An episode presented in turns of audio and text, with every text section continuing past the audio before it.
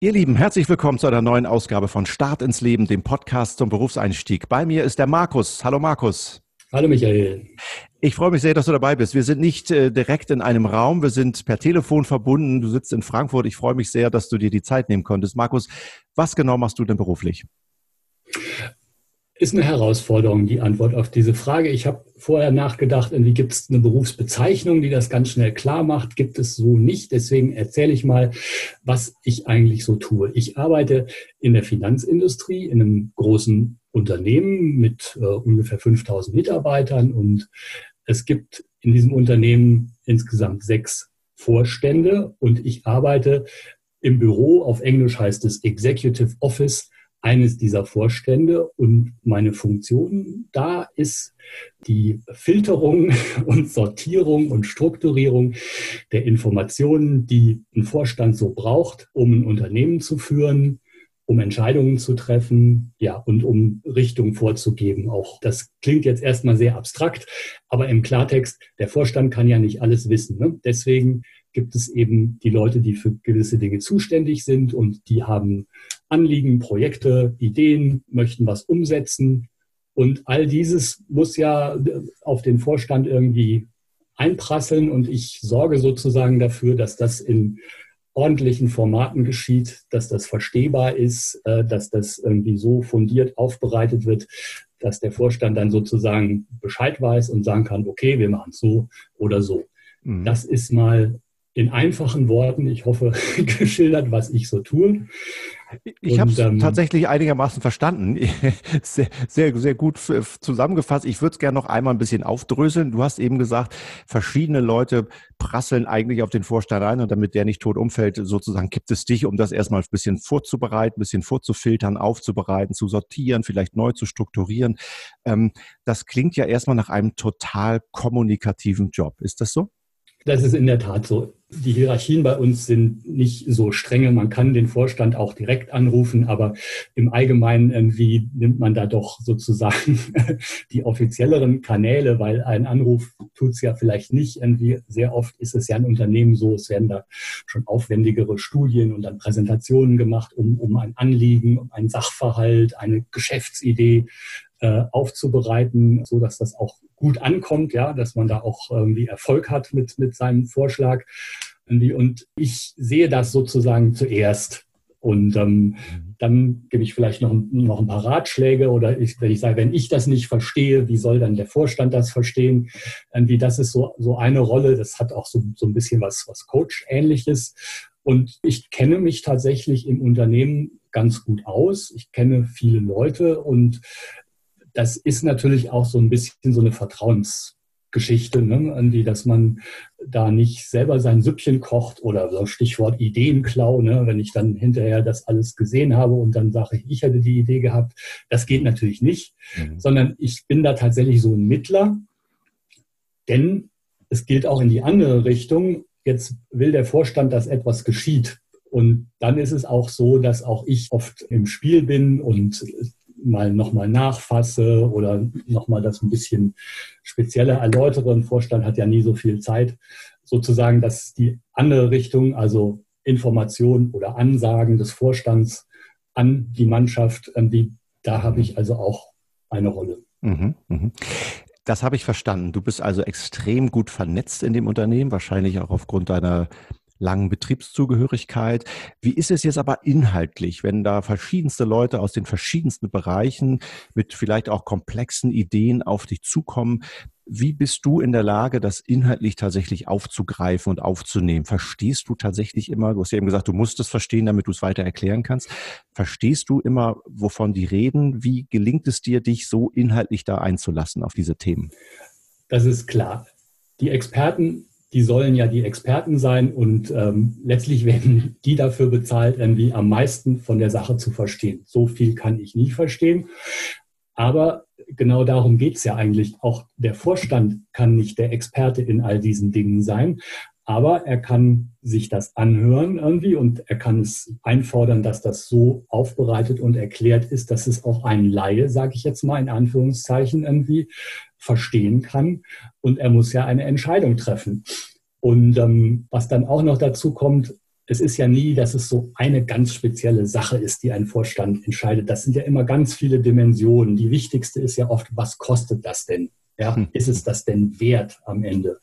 Oder eine andere Sache ist, das ist ja technisch super, aber wollen die Kunden das überhaupt? Ja, das heißt, bei so einem Sachverhalt, ich sage jetzt mal Beispiel neue Geschäftsidee, sind sowieso ganz viele Experten beteiligt, hm. jeder in seiner Sparte. Und da braucht es schon sowas wie Moderation, Strukturierung, irgendwie Abwägung, Vorsortierung ne, von all diesen mhm. Stimmen, um am Ende die Entscheidung ja, nein oder nur fürs halbe Geld oder was auch immer, um die treffen zu können. Mhm. Das heißt, ich versuche, die Dinge zu verstehen. Und wenn ich sie nicht verstehe, frage ich nach. Und klar, ich habe Erfahrung, ich weiß, worum es geht und bin auch, da können wir dann vielleicht auch auf meine Ausbildung zurückkommen, irgendwie da drin geschult, irgendwie mir Sachen drauf zu schaffen. Auf deine Ausbildung komme ich tatsächlich gleich sehr gerne. Das finde ich ganz, ganz spannend. Vielleicht eine Frage noch. Gibt es manchmal Situationen oder Themen, wo du selbst eine persönliche Meinung dazu hast, wo du sagst, das würde dem Unternehmen jetzt gut tun, dieses Projekt umzusetzen oder diese Geschäftsidee weiter zu verfolgen, sodass du den Vorstand auch inhaltlich wirklich berätst? Also nicht nur quasi aufbereitest, sondern auch schon insofern vorfilterst, als dass du sagst, das ist meine Empfehlung an den Vorstand. Also im Sinne ja, einer Strategie, einer Strategieempfehlung. Ja, jetzt ist das Wort gefallen, irgendwie tatsächlich, also der Vorstand muss sich natürlich darum kümmern, dass das, was jetzt läuft, läuft, ist ganz klar. Aber viel wichtiger ist ja, er muss dafür sorgen, dass es auch in Zukunft gut weitergeht. Und dann kommt dieses Wort Strategie ins Spiel. Ne? Was wollen wir denn in zwei Jahren anbieten? Ne? Wie, wie soll das denn weitergehen? Wo wollen wir uns hin entwickeln? Ähm, können wir wachsen in unserem Geschäft? Diese Fragen. Ja, damit hat es zu tun. Und ja, ich habe oft eine Meinung über die Dinge, ja, wenn ich mir das also alles angehört, angesehen, angelesen habe, irgendwie.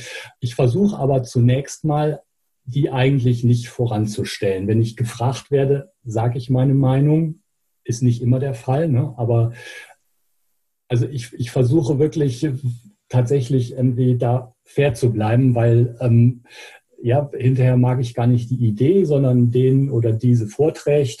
Und das, das finde ich, das, das, das wäre nicht richtig. Ich versuche da schon, schon kritisch, aber neutral irgendwie die Informationen irgendwie so zu verpacken, strukturieren, weiterzugeben, dass da nicht irgendwie mein Geschmack allzu stark reinkommt. Mhm. Jetzt bin ich natürlich ganz gespannt, Markus. Du hast das eben schon so ein bisschen angeteasert. Ähm, wie kommt man zu so einem Job, der auf der einen Seite ja gekennzeichnet ist durch eine große Themenvielfalt, gleichzeitig durch eine sehr hohe Verantwortung, so klingt es zumindest für mich, und gleichzeitig auch, wo man es mit einer Zielgruppe zu tun hat, die wenig Zeit hat, äh, wo man komplexe Sachverhalte ganz kurz und knapp komprimieren muss, um das eben in dieser Form zu transportieren. Wie bist du das geworden, was du heute bist? Ich habe zwar jetzt angegeben mit meiner Ausbildung, aber das ist nämlich vielleicht überraschend, ich habe Physik studiert. Ja, also eine naturwissenschaftliche Ausbildung äh, mit äh, also am Ende äh, Elementarteilchenphysik. Da habe ich promoviert was die Welt im Innersten zusammenhält, die großen Fragen der Menschheit, ja, was sind die elementaren Bestandteile und das Ganze auf der eher technischen Seite. Man braucht ja große Maschinen, um, um dem auf, auf den Grund zu gehen. Da war ich halt beteiligt und was ich jetzt mache, hat damit inhaltlich nichts zu tun, null, gar nichts. Und es ist so, ich bin schon sehr lange bei dieser Firma. Das war tatsächlich mein erster Arbeitgeber und einziger nach der Hochschulzeit ich habe auch nicht immer das gemacht, was ich heute mache. Ich habe, wie viele, das war so um die 2000er Jahre, in der IT dieses Unternehmens angefangen. Und da, da kommt der Link eigentlich her, ne? weil also in dieser Physikausbildung war sehr, sehr viel IT dabei. Das war mein Handwerk, das konnte ich. Dass ich aber heute nicht mehr IT mache, sondern diese strategischen Fragen und dieses, ja, abschätzig kann man sagen, ne, dieses PowerPoint-Business, das hängt, glaube ich, nicht mit der Ausbildung zusammen, sondern vielleicht mit Fähigkeiten, wo ich gesehen habe, dass ich die habe und dass die auch einsetzbar sind. Und das ist vielleicht dieses Strukturieren und zum Punkt kommen. Ein Sachverhalt relativ schnell aufzunehmen, zu verstehen und ihn dann auch wiedergeben zu können, dass das Gegenüber irgendwie auch das Wesentliche mitbekommt. Irgendwie. Das mhm. ist, glaube ich, was mir liegt und weswegen ich diesen Job, der ja schon, also Vorstand, man soll jetzt da nicht in Ehrfurcht ausbrechen, aber das ist natürlich äh, äh, in der Unternehmenshierarchie ist es relativ weit oben angesiedelt. Viel höher geht es nicht, ja. Äh, und ähm, ja, also da können, es, es geht wirklich darum, irgendwie, komm zum Punkt. Ja, die Zeit ist knapp. Ich kann nicht alle Details jetzt hier berücksichtigen. Was ist wichtig, was ist unwichtig? Und da irgendwie, also wenn man sich wirklich viele Jahre jetzt mit physikalischen Themen und so beschäftigt hat, irgendwie hilft das schon, dass man Strukturen hat, irgendwie auch wie, wie man arbeitet, wie man an Sachen rangeht, wie man an Neues, Unbekanntes rangeht, irgendwie. Das hat vielleicht schon ein bisschen mit dieser, mit dieser Bildung, diesem Hintergrund zu tun. Mhm. Aber ich hätte es mir nie träumen lassen, tatsächlich. Ich kann das total bestätigen, was du gerade sagst. Äh, ich helfe ab und zu meinen Söhnen, äh, soweit ich das noch kann. Die sind ja auch schon älter äh, bei den Physik-Hausaufgaben. Und da ist es tatsächlich manchmal so. Man hat eine große Aufgabe mit jede Menge Informationen und man muss erstmal rausfinden, welche von diesen Informationen helfen mir jetzt eigentlich die Aufgabe zu lösen? Worauf muss ich mich konzentrieren? Vielleicht können wir doch mal auf deine Schulzeit zu sprechen kommen. Wie bist du denn zu dem Physikstudium überhaupt gekommen? Wusstest du schon als Zwölfjähriger beim Experimentieren oder als du noch Yps-Hefte gelesen hast, dass du äh, Physik studieren möchtest? Oder war das eine Verlegenheitswahl? Erzähl mal so ein bisschen. Ich habe eben das auch wieder so ein bisschen vielleicht äh, spöttisch gesagt, ja, die, die großen Fragen, ja, wo dann auch dieses Elementarteilchenphysik, wo das die Richtung, in die das geht, ähm, das ist im, insbesondere in der Oberstufe hat mich das sehr interessiert. Und na, in, in der Physik macht man so verrückte Sachen wie die Relativitätstheorie oder auch so ein bisschen Quantenmechanik macht man ja auch schon in der Schule. Und das ist ja völlig absurde Welten. Und auf der anderen Seite war ich aber auch sehr interessiert an Philosophie. Das hatte ich auch schon als Schulfach.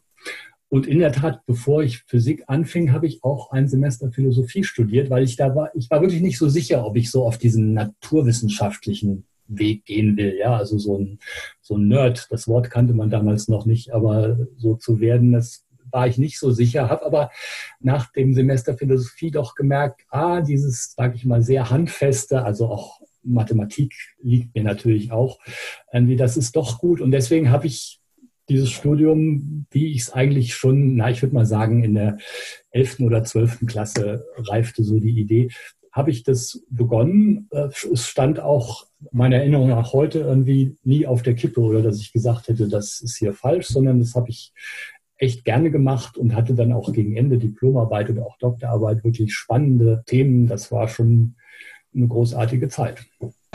Was gibt es über diese fachlichen Themen hinaus, wo du sagen würdest, das sind deine Fähigkeiten oder ganz allgemein gesagt Fähigkeiten, die junge Leute vielleicht an sich entdecken können, wo sie sagen, ich bin eher so der Stratege, ich bin nicht derjenige, der es umsetzt, aber ich bin derjenige, der es zusammenfasst. Kann man diesen Beruf, den du machst, überhaupt gleich nach der Schule oder nach einem Studium ausüben? Oder ist das am Ende eines längeren Wegs in der ähm, Kette der Berufserfahrung? Was würdest du sagen?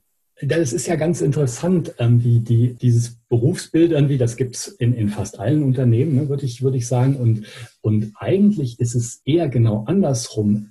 Sowas machen oft auch Trainees, ja. Also Einsteiger eigentlich ins Unternehmen, ah, die mhm. erstmal an dieser, sag ich mal, oberen Stelle irgendwie den großen Überblick bekommen über das Unternehmen. Das ist auch so gewollt dann von dem Unternehmen.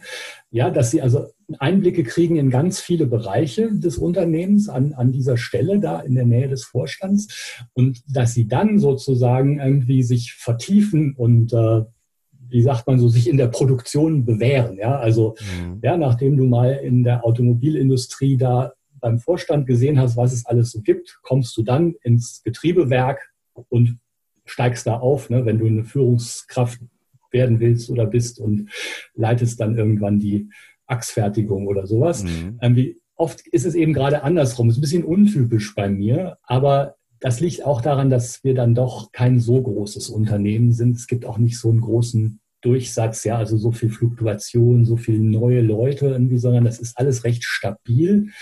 Und dann kann man natürlich diese engeren Bindungen persönlich, aber auch inhaltlich, fachlich, also dass ich wirklich auch inzwischen Sachen verstanden habe, nutzen.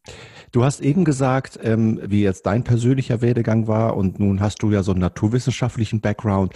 Würdest du sagen, ja, dir hilft es jetzt, klar, das hast du deutlich gemacht, aber würdest du sagen, dass das eine Voraussetzung ist, diese Fähigkeit, abstrakt zu denken, vielleicht diesen physikalischen, mathematischen Background oder naturwissenschaftlichen Background zu haben?